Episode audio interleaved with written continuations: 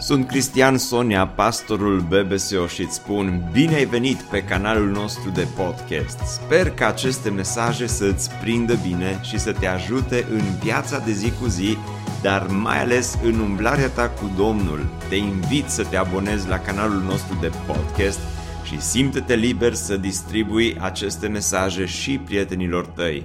Îți doresc să ai parte de o audiție plăcută în continuare. Credem că într-o zi îl vom vedea pe Hristos față în față. Credem că ziua aceea va fi o zi glorioasă. Credem că adevărul acesta este biblic și credem ceea ce spune Apostolul Pavel la 1 Tesaloniceni, capitolul 4, începând cu versetul 13. Nu voi, fraților, să fiți în necunoștință despre cei ce au adormit, ca să nu vă întristați ca ceilalți care n-au nădejde. Căci dacă noi credem că Isus a murit și a înviat, credem și că Dumnezeu va aduce înapoi împreună cu Isus pe cei ce au adormit în El. Iată, în adevăr ce vă spuneam prin cuvântul Domnului, noi cei vii care vom rămâne până la venirea Domnului, nu vom lua-o înaintea celor adormiți, căci însuși Domnul, cu un strigăt, cu glasul unui arhanghel și cu trâmbița lui Dumnezeu, se va coborâ din cer și întâi vor învia cei morți în Hristos. Apoi, noi cei vii care vom fi rămas, vom fi răpiți toți împreună cu ei în nori, ca să întâmpinăm pe Domnul în văzduh. Și astfel vom fi totdeauna. Vom fi totdeauna, Biserică Speranța. Vom fi totdeauna cu Domnul. Mângâiați-vă, dar unii pe alții, cu aceste cuvinte. Doamne, am vrea să ne încurajăm unii pe alții prin aceste cuvinte, aceste cuvinte care reprezintă cuvântul tău și îți mulțumim că aceste cuvinte nu sunt povești. Îți mulțumim că aceste cuvinte sunt pline de adevăr, sunt pline de viață. Îți mulțumim că aceste cuvinte, Doamne, sunt cuvinte care pot să aducă vindecare, care pot să aducă încurajare, care pot să liniștească. Îți mulțumim că aceste cuvinte sunt cuvinte care pot să mântuiască cunoască, care pot să caute ce este pierdut, care pot să caute ceea ce este mort și pot să aducă la viață. Te rugăm, Doamne, să aduci la viață multe inimi, multe suflete. În numele Lui Iisus Hristos, mă rog. Amin. Aș vrea în dimineața aceasta, în momentele astea, să ne uităm în Cuvântul lui Dumnezeu. Studiem întâi Tesaloniceni în perioada aceasta o serie de mesaje pe care am numit-o Tari în Domnul. Pavel scrie această scrisoare unei biserici pe care el însuși a plantat-o în cea de-a doua călătorie misionară. Este o biserică tânără. Este o biserică pe care Pavel și-ar fi dorit să o viziteze, dar m-a împiedicat satana, zice Pavel, și n-am putut să merg la voi. De aceea le scrie această scrisoare ca să încurajeze pe de o parte și să întărească cumva credința lor de cealaltă parte. Și acum Pavel încearcă să corecteze anumite învățături care circulau prin biserica din Tesalonic și prin orașul Tesalonic, cum că Isus Hristos deja ar fi revenit și că cei credincioși nu vor mai gusta moartea, pentru că Isus a și revenit și mulți dintre cei din Tesalonic așteptau doar să fie luați cu Hristos în slavă. De aceea Pavel le spune că Isus încă nu a revenit, dar revine și pe de o parte vorbește despre a doua venire a lui Isus Hristos.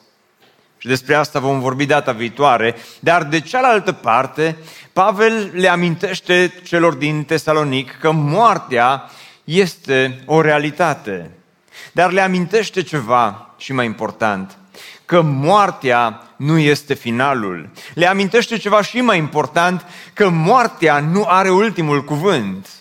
Moartea nu are ultimul cuvânt, de aceea am pus titlul acestui mesaj, Moartea nu are ultimul cuvânt.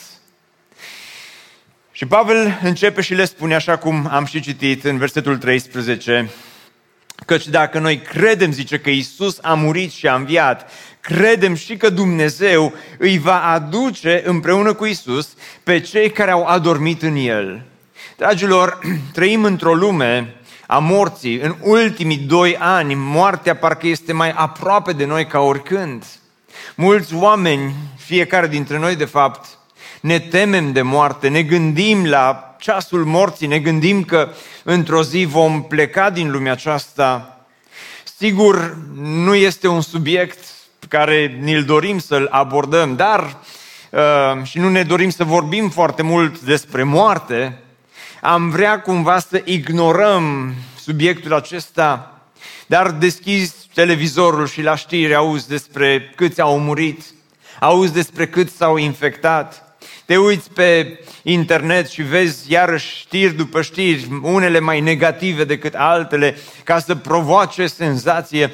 Și în lumea aceasta a știrilor negative, în lumea aceasta a spitalelor pline și a cimitirelor supraaglomerate, în lumea aceasta în care auzi despre atâția oameni care s-au dus prea devreme și au plecat prea devreme dintre noi, te înfricoșezi când te gândești la moarte. Te înfricoșezi atunci când abordezi subiecte ca și acestea sau te gândești că ce rost are și viața aceasta. Și atât de mulți astăzi sunt copleșiți de teama aceasta de moarte. Atât de mulți se trezesc în sudorile reci ale nopții și se gândesc la ziua de mâine, dacă mai vine sau nu mai vine ziua de mâine. Atât de mulți când află că sunt bolnavi, când află că trec prin suferință, se gândesc cu groază la viitorul apropiat. Și Pavel vine în contextul acesta să aducă o încurajare extraordinară pentru biserica din Tesalonic. Și spune, hei, moartea nu are ultimul cuvânt. Din potrivă, moartea nu este un punct final, moartea este doar un prag, zice Pavel. Moartea este doar o trecere într-o altă realitate, într-o altă lume, spune Apostolul Pavel.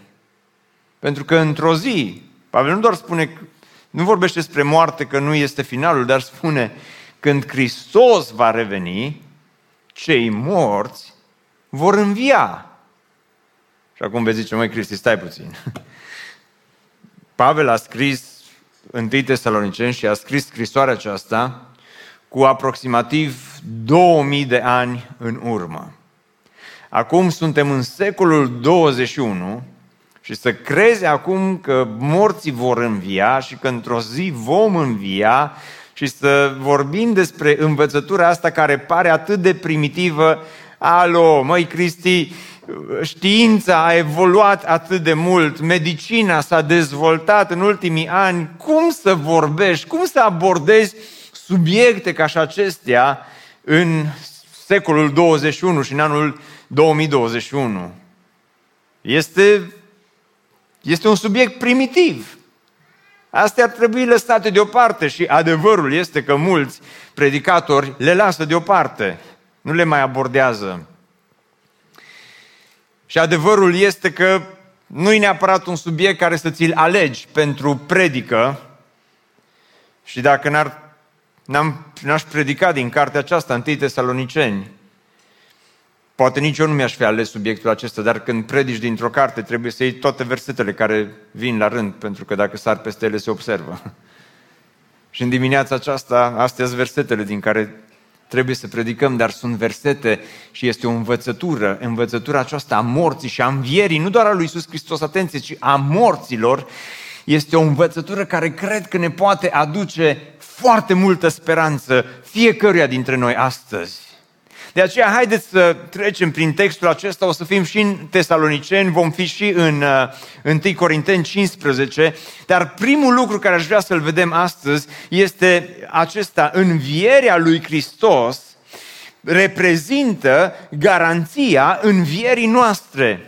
Dragilor, noi credem ceea ce spune Biblia și ceea ce spune Pavel. Credem că într-o zi, când Hristos se va reîntoarce, cei morți în Hristos vor învia din nou. De ce credem asta? Pentru că în 1 Tesaloniceni 4 cu 14 spune, dacă noi credem că Isus a murit și a înviat, și atunci când sărbătorim învierea, spunem Hristos a înviat și uh, biserica răspunde și spune adevărat a înviat. Haideți să încercăm puțin mai cu viață. Hristos a înviat, adevărat a înviat. Și dacă tu crezi că adevărat a înviat Hristos, dacă crezi prima parte că Isus a înviat, cumva ești obligat să crezi și că Isus Hristos, care a înviat dintre cei morți într-o zi, îi va aduce împreună cu Isus pe cei care au adormit. Au adormit se referă la cei care au murit în El.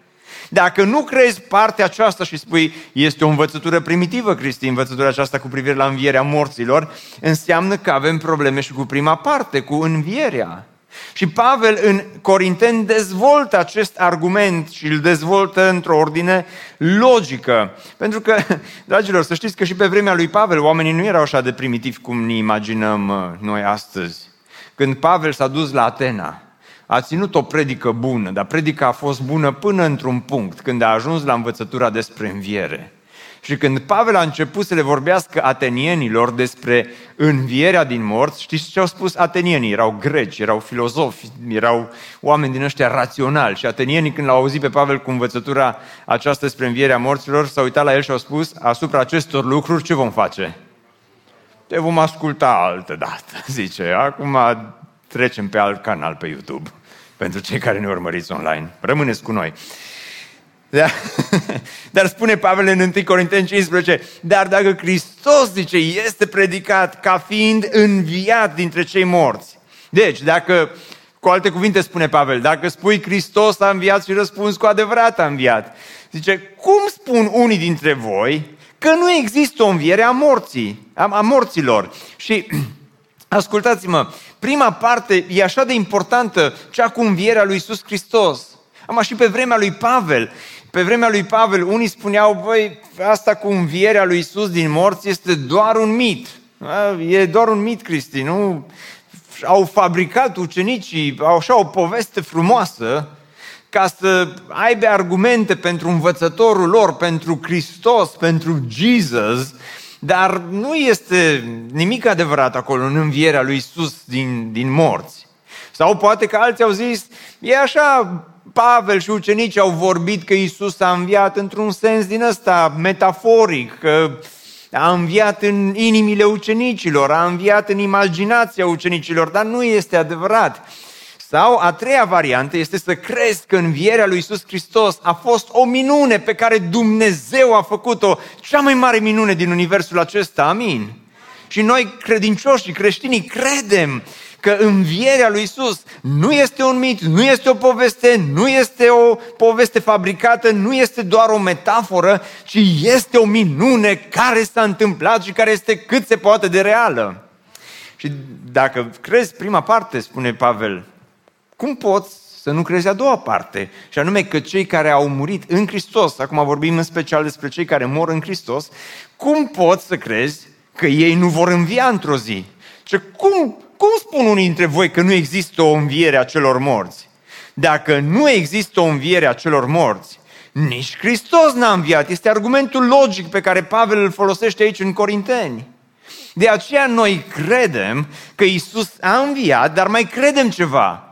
Că învierea lui Isus Hristos nu garantează doar mântuirea noastră, Învierea lui Hristos nu face posibilă doar mântuirea noastră, dar învierea lui Hristos garantează învierea noastră din morți, că într-o zi cei care au murit, cei care au plecat înaintea noastră și au, au murit în Hristos, vor învia, vor învia din mormintele lor. Și acum se nasc multe întrebări pe care probabil mulți dintre voi le aveți și rămâneți cu noi pe frecvență, că o să răspundem la câteva dintre ele, gen ce se întâmplă cu cei care uh, au fost incinerați, de exemplu, sau uh, o să ne recunoaștem unii pe alții după înviere, cum, cum va fi. Încercăm să oferim în dimineața aceasta mai multe răspunsuri la aceste întrebări, dar până ajungem acolo, spune, spune Pavel în 1 Corinteni 15 la un moment dat, după ce trece prin tot argumentul acesta logic, nu avem timp să trecem prin toate versetele,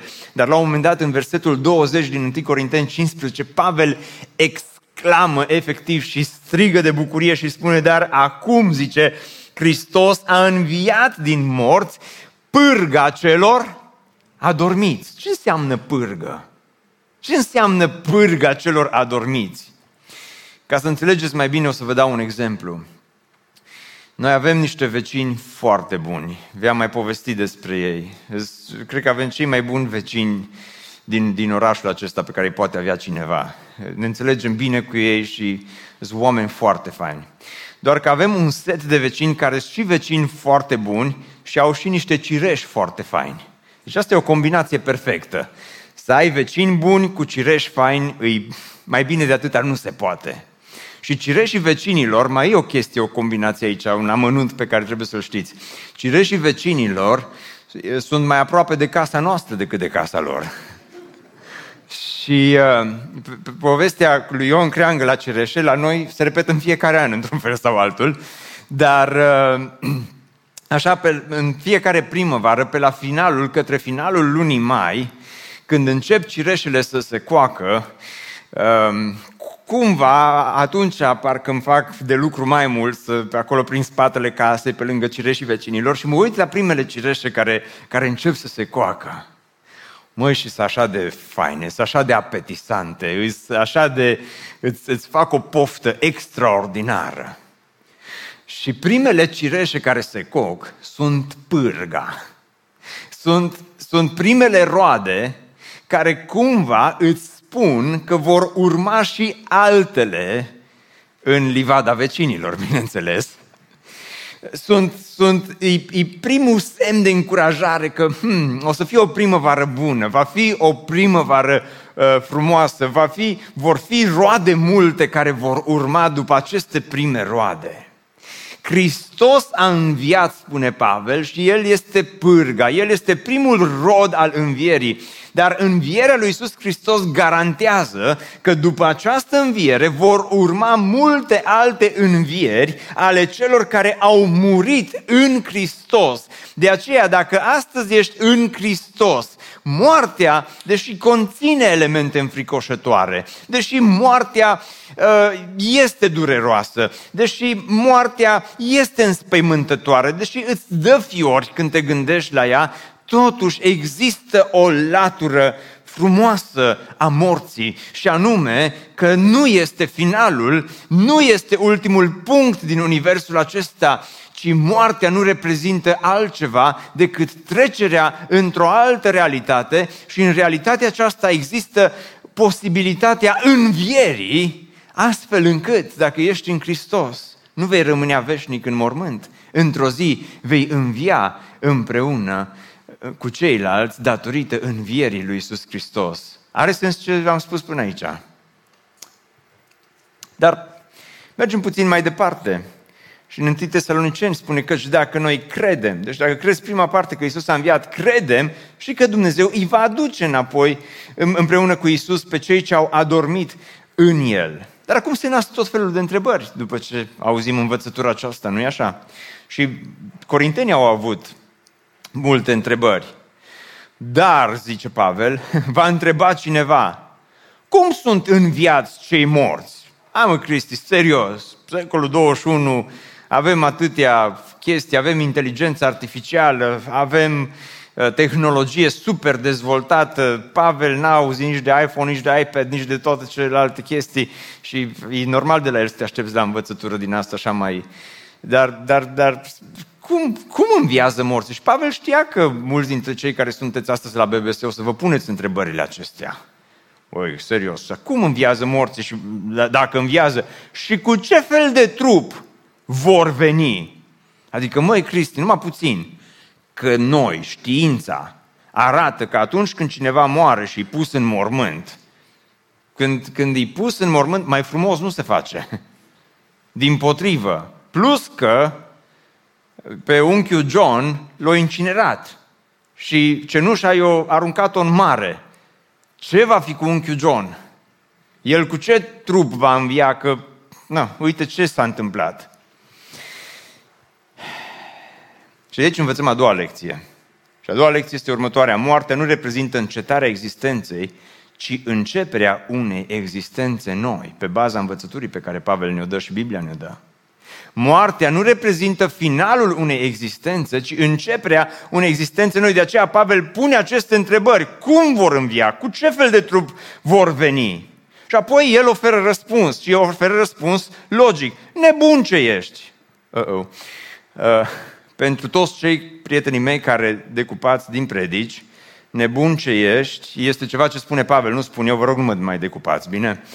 Deci, nebun ce ești, zice Pavel, ce semeni tu nu înviază dacă nu moare mai întâi.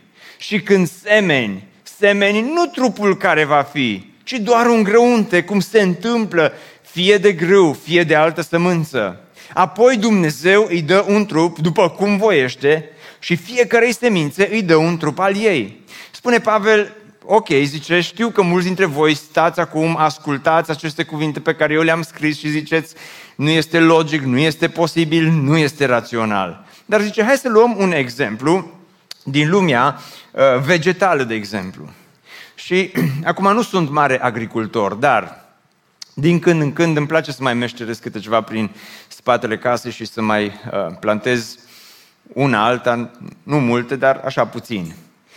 Și mi-aduc aminte odată am mers la magazin să cumpăr semințe pentru flori. Și am ales un plic pe care erau desenate niște flori foarte faine. Și când am ajuns acasă, am desfăcut plicul și în plic ghiciți ce am găsit. Clar nu ce era desenat pe ambalaj, ci erau niște semințe banale, nu foarte frumoase, Vă spun că niciodată n-aș fi luat semințele alea, de exemplu, să le fac poză, să le pun pe Insta și să zic Wow! Beautiful flowers, hashtag. Pentru că dacă ai face poză la o sămânță dintr-un plic și apoi să o uh, teguiești și să scrie acolo Beautiful Flowers, ar fi... Lumea ar zice că ai probleme, nu-i așa? Este doar o sămânță banală, urâtă, care care stă acolo în plicul acela și uh, n-ai zice că există potențial pentru altceva. Dar dacă iei acea sămânță și o pui în pământ și ai răbdare și aștepți suficient de mult, într-o zi, acea sămânță banală, urâțică de altfel, va încolți și va primi, zice Pavel, un trup nou. Va primi o, o nouă existență această mânță va trece într-o nouă realitate, o realitate în afara plicului, o realitate pe care n-a cunoscut-o în timp ce era acolo în plic. Dragilor, ceea ce spune Pavel este logic. Din punct de vedere rațional, poate că suntem limitați pentru că trăim într-un plic al nostru în universul acesta și cumva suntem ca niște semințe și este greu să-ți imaginezi o altă realitate. Este greu să-ți imaginezi că ar putea să fie și altceva decât ceea ce cunoaștem momentan, decât ceea ce cunoaștem în prezent. Dar spune Pavel, asta nu exclude posibilitatea unei alte realități. Asta nu exclude posibilitatea unei alte lumi. Asta nu exclude posibilitatea unui nou trup pe care s-ar putea să îl primești într-o zi. Un trup diferit de trupul acesta, spune Pavel. Dar am încercat să-mi folosesc imaginația aia bună și am încercat să îmi imaginez o conversație între două semințe dintr-un plic de semințe de flori. Să zicem că sunt două flori, ziceți-mi voi ceva floare care vă place. N-am, n-am înțeles ce a zis, dar Dali, să zicem, da. Dali, am, la primul program eu rămas în minte, au zis că sunt flori Dalile. Flori frumoase. Și hai să ne imaginăm o conversație între două semințe de dalie. O sămânță de dalie care e credincioasă și o sămânță de dalie care e necredincioasă. Și într-o zi se întâlnește sămânța de dalie credincioasă în plic cu cea necredincioasă și îi spune, auzi, am auzit că peste un timp cineva o să rupă plicul, o să ne scoată afară o să ne pună în pământ și o să existăm într-o nouă realitate. Și imaginați-vă că sămânța necredincioasă se uită la ea credincioasă și spune, ești îngustă la minte, ai înnebunit, ești primitivă în gândire, pentru că nu există o altă realitate în afara plicului. Plicul din Dedeman este singura realitate din universul acesta. Și pentru tine, care să crezi că dincolo de plic ar putea să existe, să primim noi un nou trup, noi niște semințe, asta este cea mai bună lume, a noastră este plicul. Așa că hai să ne bucurăm de plicul acesta. Hai să profităm de plicul acesta. Hai să profităm de realitatea în care suntem acum, pentru că atunci când plicul se rupe, nu mai există nimic. Ce ați zice despre o astfel de conversație? Și totuși, spune Pavel, Totuși, conversațiile noastre sunt oarecum asemănătoare, fiindcă, rațional vorbind, îți este greu să crezi în uh, realitatea, în plicul acestui univers, îți este greu să crezi că dincolo de universul acesta ar putea să existe o nouă realitate. Și totuși Biblia spune că noi suntem ființe complexe, create cu cu suflet și cu trup. Trupul este pus în mormânt și putrezește, dar sufletul, spune Pavel, continuă să trăiască dincolo de realitatea morții și într-o zi vom învia și când vom învia s-ar putea, există posibilitatea ca în învierea noastră să fie asemănătoare cu ceea ce se întâmplă în lumea vegetală. Sau el continuă argumentul și spune, nu orice trup, zice, este la fel, ci altul este trupul oamenilor, altul este trupul dobitoacelor, slavă Domnului, altul, am zis slavă Domnului că trupul oamenilor nu este ca al dobitoacelor, altul este trupul păsărilor, deși dacă mănânci suficient de mult max ar putea să... Altul este cel al peștilor. Tot așa, zice, sunt trupuri cerești și trupuri pământești. Dar alta este strălucirea trupurilor cerești și alta a trupurilor pământești alta este strălucirea soarelui și alta este strălucirea lunii și alta este strălucirea stelor, chiar o stea se deosebește în strălucirea ei de altă stea. Și Pavel aduce acest argument din univers și spune, dacă universul este atât de complex, dacă există atât de multă diversitate, dacă există atât de multe versiuni ale trupurilor, trup de oameni, trup de pești, trup de dobitoace, ce te face pe tine să crezi că nu există și posibilitatea unei alte realități cu un alt trup pe care acum nu poți să ți-l imaginezi? Pentru că, hai să fim serioși, adevărul este că fiecare dintre noi constatăm în fiecare zi că trăim într-o lume a morții. Și asta nu constatăm în primul rând de la știri și de la televizor, ci din oglindă. Când te duci în fața oglinzii și te uiți și vezi că a mai apărut un rid și vezi că ți-a mai căzut un fir de păr, dacă are de unde. și vezi că uh, s-a mai întâmplat așa un, o nenorocire mare pe parcursul nopții și uh, ți-a mai apărut cearcănaia de ieri, parcă e mai accentuată acum. Și atunci ce faci? În disperare transformi baia în atelier și aduci unelte de tinichigerie în baie și aduci unelte de vopsitorie și începi să retușezi și șlefuiești și chituiești și vopsești și încerci toate uh, câte se poate ca să, să nu se vadă chiar atât de mult că în fiecare zi murim câte puțin, dar la urmă realitatea asta este că nu suntem veșnic tineri, că viața trece repede, că suntem supuși morții, că suntem supuși degradării și trupul nostru este supus slăbiciunilor din lumea aceasta. Realitatea este că ne îmbolnăvim, realitatea este că în fiecare zi suntem la un pas de moarte, realitatea este că trupul acesta este atât de fragil, dar spune Pavel, nu toți, zice, în lumea aceasta avem trupuri instagramabile. Nu, nu la toți care își pun poze pe social media cineva le răspunde, fain sunteți. Realitatea este că suntem ca niște semințe, suntem la urma urmei niște oameni creați după chipul și asemănarea lui Dumnezeu, dar există și un, o banalitate în ceea ce privește trupurile noastre și realitatea și plicul în care suntem acum oarecum închiși, care ne împiedică să vedem dincolo de lumea aceasta și de universul acesta. Dar dacă există atât de multă diversitate, spune Pavel, ce te face să crezi că nu există posibilitatea ca dincolo de moarte să existe o înviere a morților și să primești un nou trup.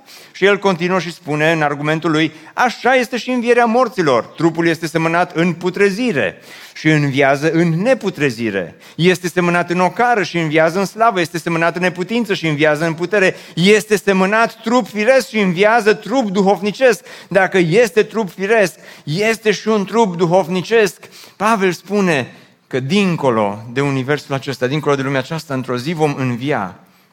Și în ziua aceea vom primi trupuri noi. Nu ca și acestea pe care le avem acum, vor fi diferite. Vom fi toți instagramabili. Toți o să primim comentarii cu fine sunteți. Hashtag beautiful.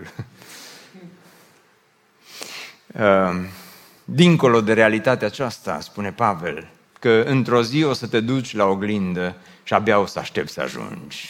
Să zici, hmm, fii atent că nu m-am gândit că și eu pot fi fotomodel. Va fi ceva mult mai frumos, va fi ceva mult mai strălucitor și spune Pavel, asta este o încurajare. Pentru că în 2 Corinteni 5, tot Pavel spune că știm în adevăr că dacă se desface casa pământească a cortului nostru trupesc, avem o clădire în cer de la Dumnezeu, o casă care nu este făcută de mână, ci este veșnică. Și spune Pavel și gemem în cortul acesta. Cortul se referă la trupurile noastre. Zice, sunt, trupurile noastre sunt atât de firave, sunt ca niște corturi pe care le suflă vântul, sunt atât de sensibile, sunt atât de fragile. Și în cortul acesta în care suntem acum, spune Pavel, gemem.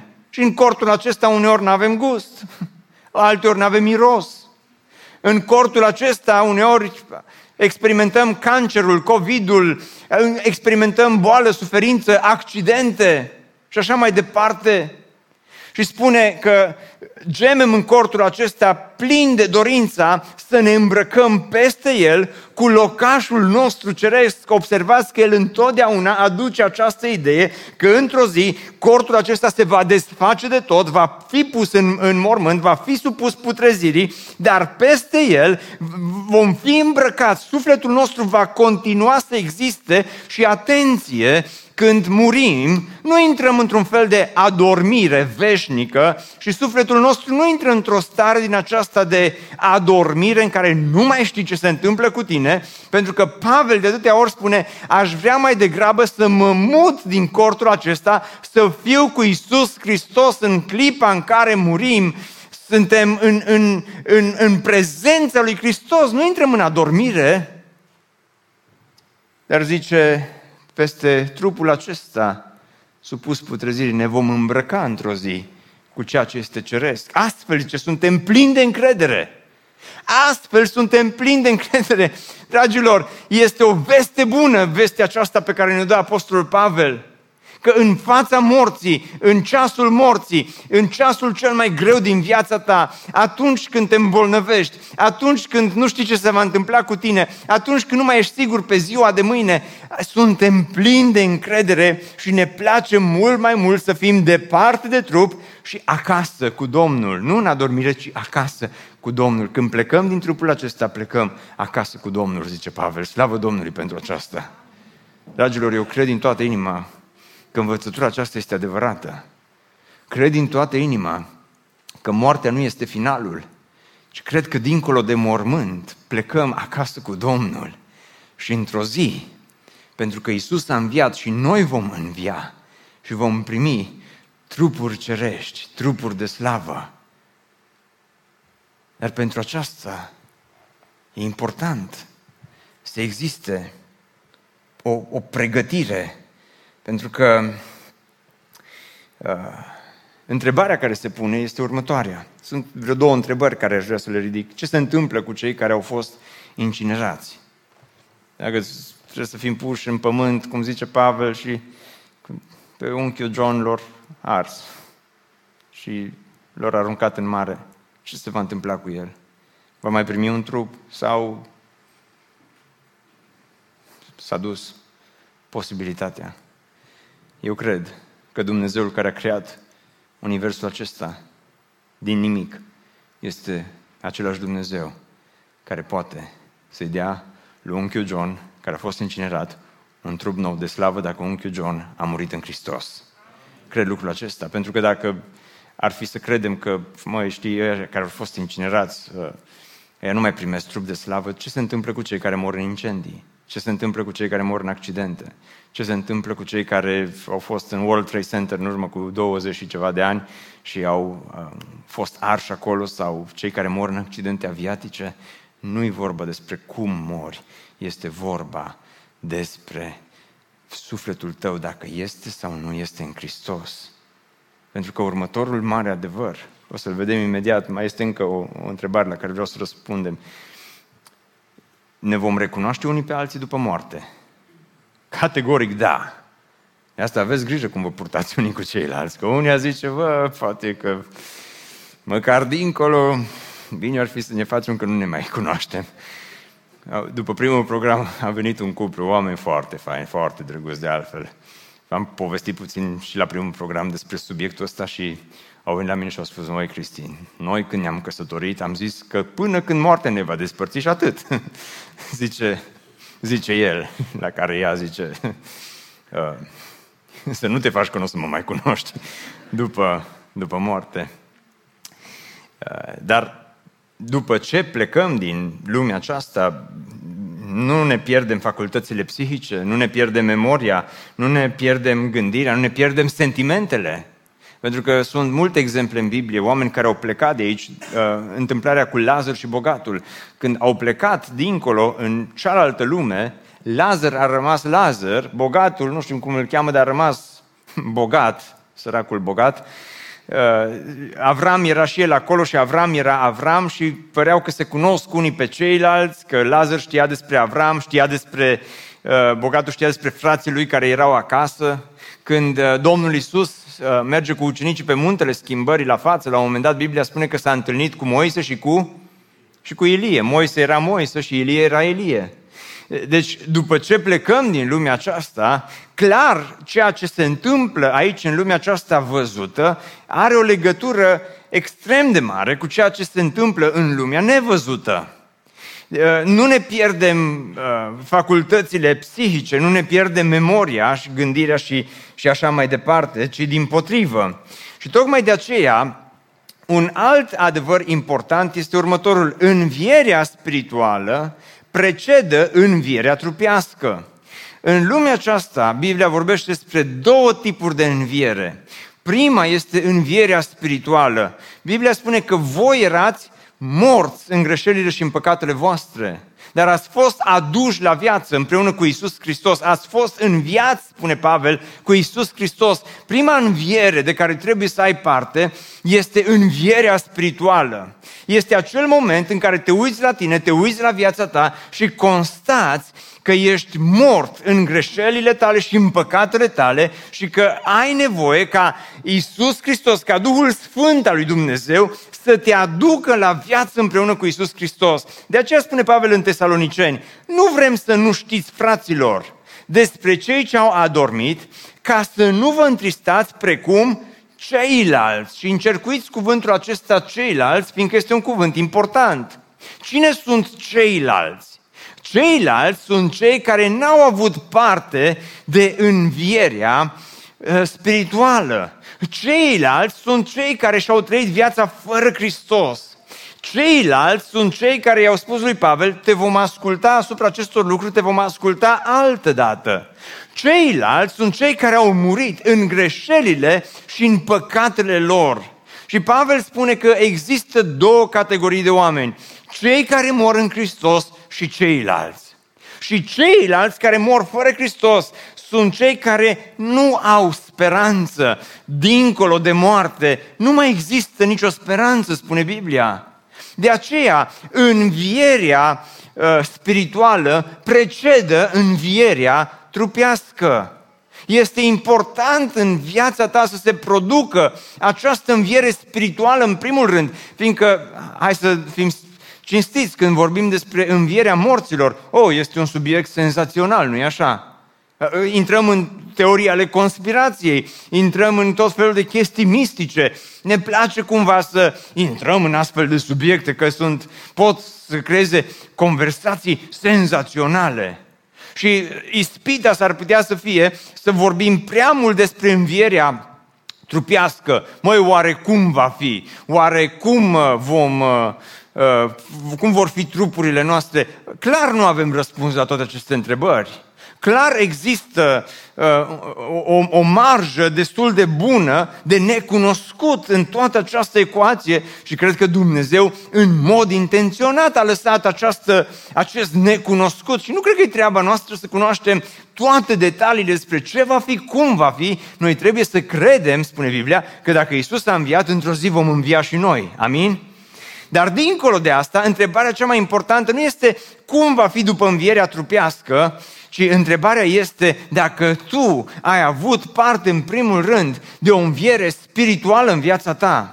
Dacă Duhul Sfânt a lucrat mântuire în inima ta, dacă ai fost regenerat, dacă ai fost născut din nou, dacă ai fost transformat, aceasta este întrebarea pe care ar trebui să ți-o pui în primul rând, atâta timp cât ești în viață.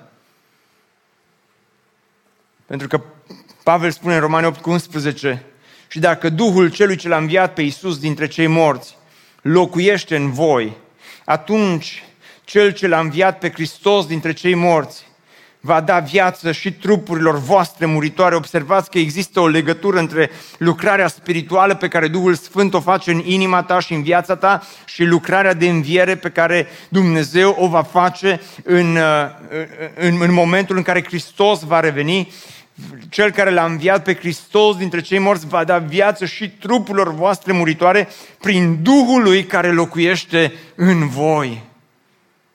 Astăzi, cea mai importantă întrebare pe care tu trebuie să ți-o pui este dacă a existat cu adevărat o înviere spirituală în viața ta.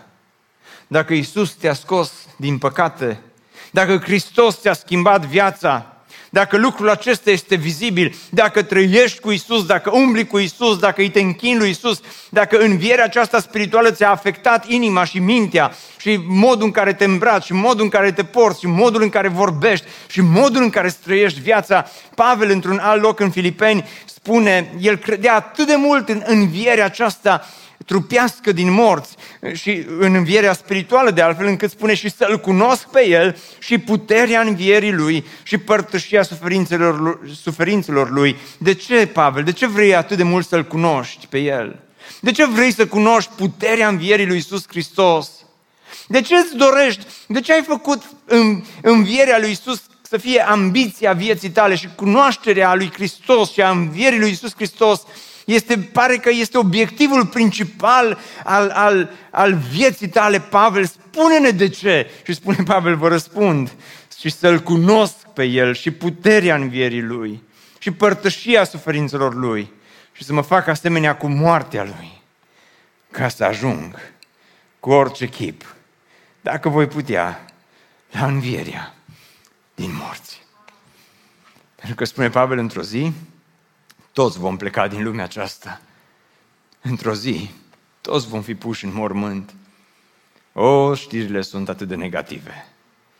Atât de mulți mor în fiecare zi, atât de multe cifre, atât de înspăimântătoare știri avem în fiecare zi servite pe pâine. Dar vreau să spun ceva, ce am mai spus și în urmă cu un an de zile când a început pandemia. Și n-am fost eu primul care a spus asta. COVID-ul, boala, cancerul nu schimbă procentajul morții deloc. Procentajul morții înainte de COVID a fost 100% și după COVID a fost tot 100%. COVID-ul nu schimbă procentajul morții. Dar pandemia poate să schimbe șansa pocăinței tale. Să te gândești că ești un om mort în greșelile și în păcatele tale și să te gândești că astăzi ai putea, prin Duhul Sfânt al lui Dumnezeu, să fii adus la viață împreună cu Isus Hristos. ca să ajung, spune Pavel, cu orice chip, dacă voi putea, la învierea din morți. Amin?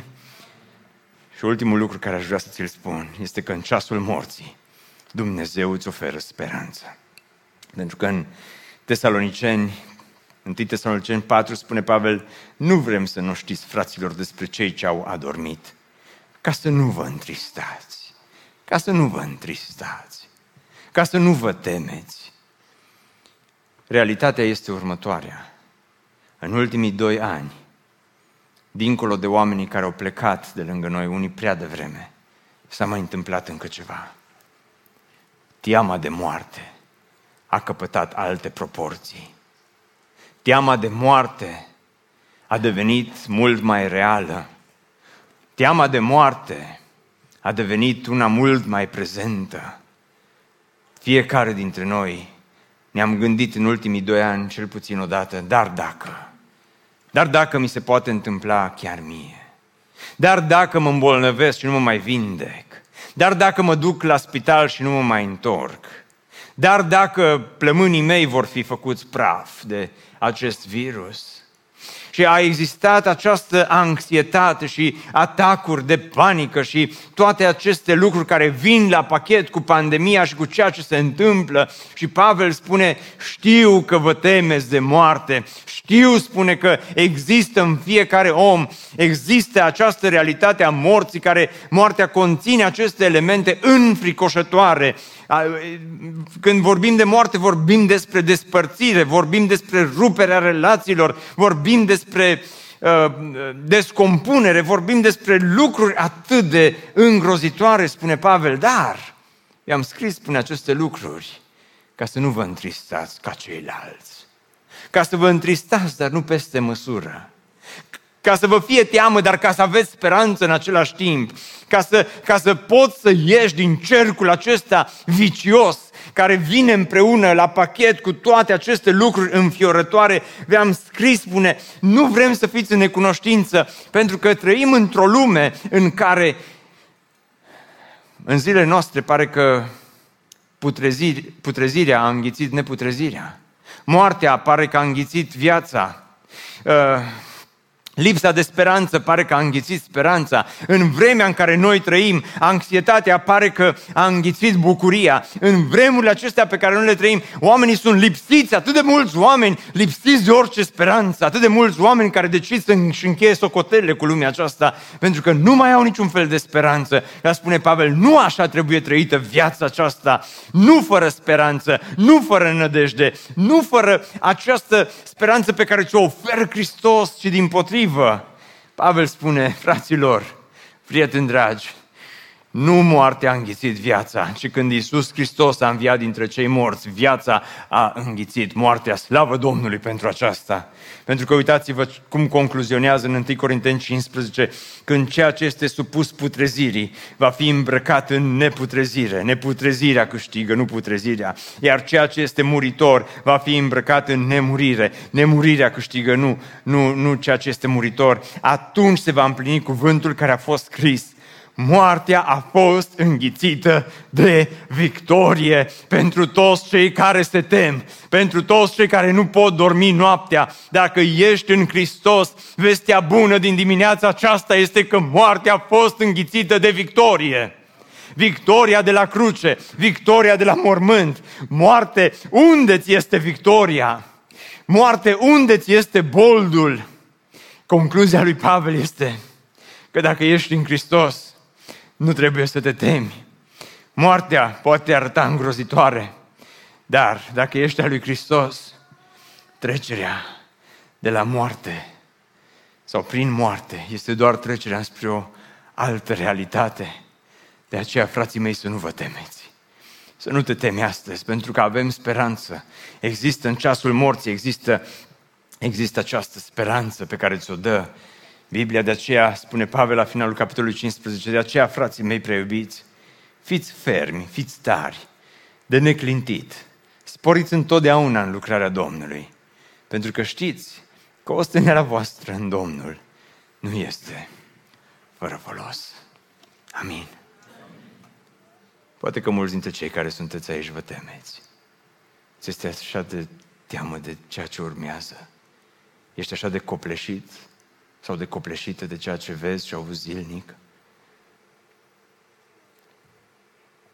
Poate că îți vine efectiv să simți că nu mai poți.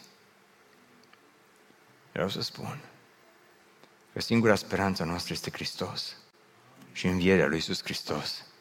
Și datorită învierii Lui, noi credem că într-o zi și noi vom învia. Nu totul se termină, nu se termină totul la mormânt. Aș vrea să închei spunându-vă o întâmplare despre doi oameni care au fost contemporani unul cu celălalt în urmă cu 100 și ceva de ani. Unul este Robert Ingersoll și celălalt este Diel Moody. Amândoi s-au născut în familii de creștini și Ingerson și Diel Moody. Amândoi au devenit oameni mari la vremea lor. Însă unul, Ingerson, la un moment dat a decis că Biblia este un mit, că Dumnezeu nu există, că totul este o poveste, că învierea este cea mai mare fabulă care a fost inventată vreodată. A ieșit din creștinism, a ieșit din biserică, a ajuns să fie un avocat bun pentru vremea lui și a ajuns să fie un orator bun pentru vremea lui. Moody a trăit în același, în același timp cu Ingerson. Crescut în biserică, a rămas în biserică, a ajuns să fie unul dintre cei mai mari evangeliști, un orator extraordinar de bun. Au murit cam în aceeași perioadă. Ingerson a murit brusc. Însă înainte de a muri, le-a spus celor apropiați, apropiați, la înmormântarea mea zice, nu vreau să cânte nimeni, nu vreau nimic, vreau să mă incinerați și să-mi aruncați cenușa și atât. A murit singur. Soția lui era lângă el, ruptă și sfâșiată de durere. I-a ținut trupul în casă mai multe zile, după care l-a incinerat și a aruncat cenușa. În dimineața zilei de 22 decembrie 1899, Marele Evanghelist D.L. Moody era pe patul de moarte. Înconjurat de cei dragi și de fiul său Will, s-a sculat, a vorbit cu cei din preajma lui și le spunea, pământul se îndepărtează, iar cerul se deschide. Will s-a uitat la el și a spus, tată, tu visezi. Și Moody i-a zis, nu zice, nu este un vis. Este ceva frumos. Este un extaz. Și dacă aceasta este moartea, să știi că este dulce. Dacă Dumnezeu mă cheamă, eu trebuie să plec. Să nu mă strici înapoi. Moody a privit ziua morții ca pe o zi a răsplătirii. A murit în acea zi. Cei dragi s-au adunat în jurul lui și au început să cânte. Și Moody a spus înainte de a muri, într-o zi veți citi în ziare că D.L. Moody a murit. Să nu-i credeți. Atunci voi fi mai viu ca acum. M-am născut în trup în 1937. M-am născut din nou în 1855. Ce este născut din carne moare. Ce este născut din Duh nu va muri niciodată. Cei dragi s-au adunat în jurul lui și au început să-L slăvească pe Domnul prin cântări de laudă.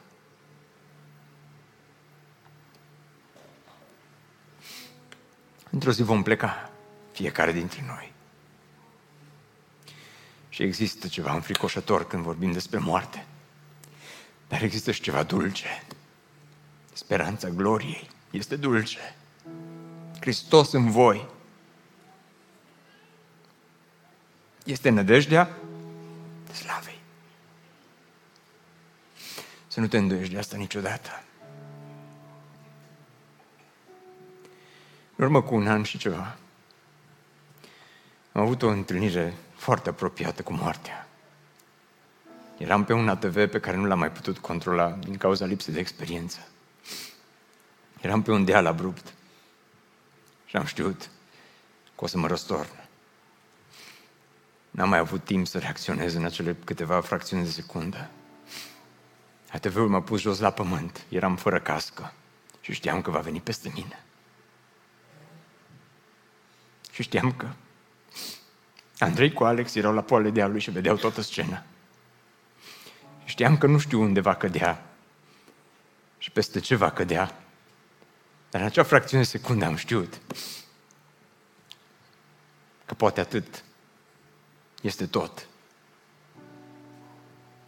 Și exista și spaima morții. Dar exista și speranța slavei. Deci vreau să te întreb astăzi. Dacă tu ai această speranță a gloriei în tine, aș vrea să te întreb astăzi dacă tu crezi că într-o zi, dincolo de mormânt, viața ta și existența ta va continua altfel, ea va continua. Unde îți vei petrece veșnicia? Ne bucurăm mult că ai ascultat acest podcast și dacă ți-a fost de folos, scrie-ne un scurt mesaj la adresa aminarondbbso.ro aminarondbbso.ro Ne-am bucurat mult să te putem cunoaște, să știm cine ești și de unde ești. Dacă dorești să afli mai multe informații despre BBSO, despre cine suntem, care este viziunea noastră, intră pe site-ul bbso.ro. Îți mulțumesc că ești alături de noi și că ne ajuți să ducem viziunea mai departe. Așteptăm să ne reauzim cu bine la următorul podcast.